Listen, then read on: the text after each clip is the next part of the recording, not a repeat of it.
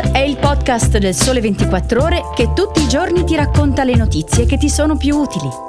Su tutte le piattaforme gratuite e sul sito del Sole 24 Ore.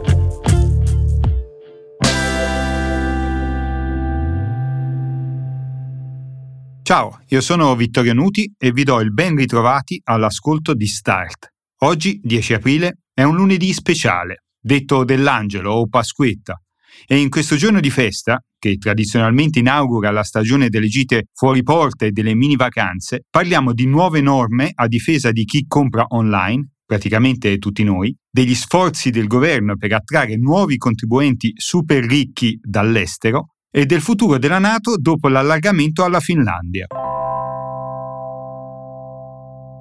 Prendete appunti, i consumatori italiani hanno qualche tutela in più alla voce acquisti online e pratiche commerciali scorrette. Il 2 aprile scorso è entrato infatti in vigore, con un certo ritardo, il decreto legislativo che allinea l'Italia alla direttiva europea Omnibus in materia. Le novità riguardano gli obblighi informativi di professionisti e piattaforme di commercio elettronico ma anche nuovi paletti per le pratiche a rischio, come gli annunci di riduzione di prezzo, il secondary ticketing e le recensioni false o non verificate, oltre a nuove sanzioni. Per fare un esempio, in caso di pratiche commerciali scorrette, il tetto massimo delle sanzioni amministrative dell'autorità garante della concorrenza e del mercato è salito da 5 a 10 milioni di euro. Uno dei settori più interessati dalla nuova normativa spiegano Gianluca De Cristofaro e Marina Savio in un articolo del sole24ore.com, è il commercio elettronico.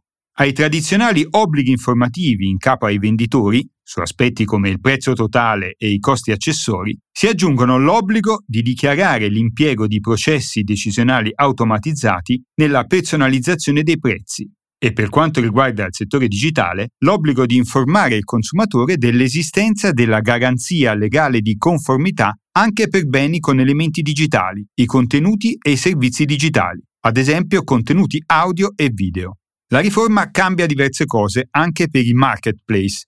Il nuovo articolo 49 bis del Codice del consumo introduce una serie onerosa di obblighi in capo ai provider di mercati online, con l'obiettivo di garantire una maggior trasparenza ai consumatori su provenienza e affidabilità delle recensioni di prodotti e servizi, l'identità di chi vende tramite il marketplace e i parametri che determinano il ranking delle offerte. Un'altra novità rilevante riguarda la scontistica.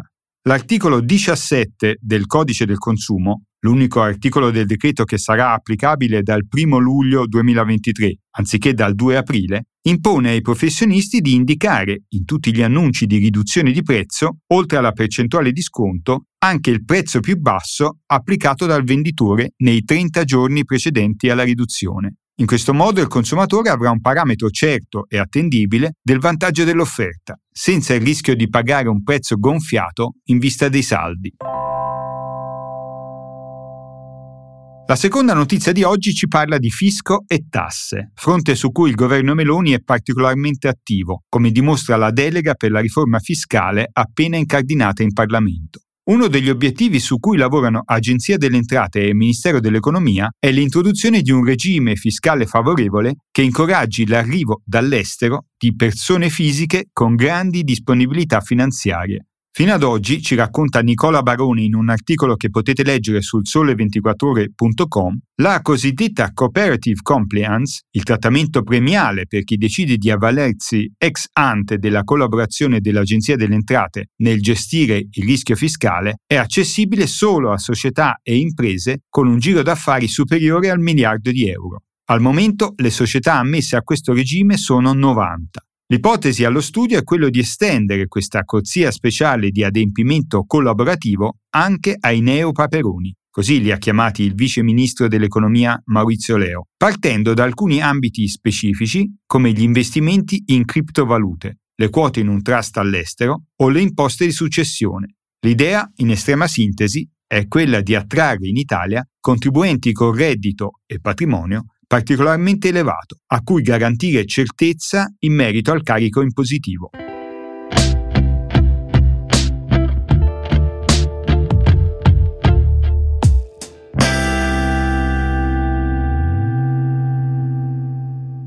Per chiudere, un invito a riflettere sul futuro dell'Alleanza Atlantica, che la scorsa settimana, con l'ingresso della Finlandia, ha raggiunto il record storico di 31 Paesi membri e che presto si allargherà anche alla Svezia, mentre la lista di aspiranti partner, vedi Moldavia, Georgia e la martoriata Ucraina, ne conferma l'evidente successo. È difficile trovare nella storia un'alleanza militare così ampia, coesa e, a 74 anni dalla sua costituzione, ancora così attraente per molti, scrive Ugo Tramballi nel suo articolo di analisi dal titolo Cosa ne sarà dell'alleanza quando avrà sconfitto la Russia di Putin? che potete trovare su 24 la sezione premium del portale Sole 24 ore. Putin, si legge in un altro passaggio, aveva invaso l'Ucraina per tenere l'alleanza atlantica lontana dalle frontiere russe. Ora, grazie alla Finlandia, confina con la Nato per altri 1200 km. Non esiste al mondo un'alleanza vasta come quella atlantica. Incomincia a Vancouver, a ovest, e finisce alle frontiere asiatiche della Turchia, a est. Il suo raggio d'azione inizia al Polo Nord e prosegue fino a Sigonella, a sud, davanti alle coste africane. Sottolinea ancora Tramballi, che ripercorre le tappe del rilancio dell'alleanza che molti, a Occidente, prima della guerra di invasione voluta da Putin, davano in piena crisi.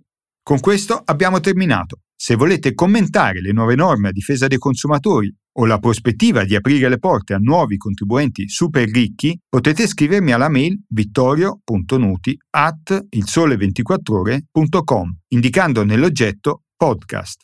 Grazie per aver ascoltato Start. Se vi va, anche domani troverete una nuova puntata su tutte le piattaforme di podcast gratuite. Buona giornata!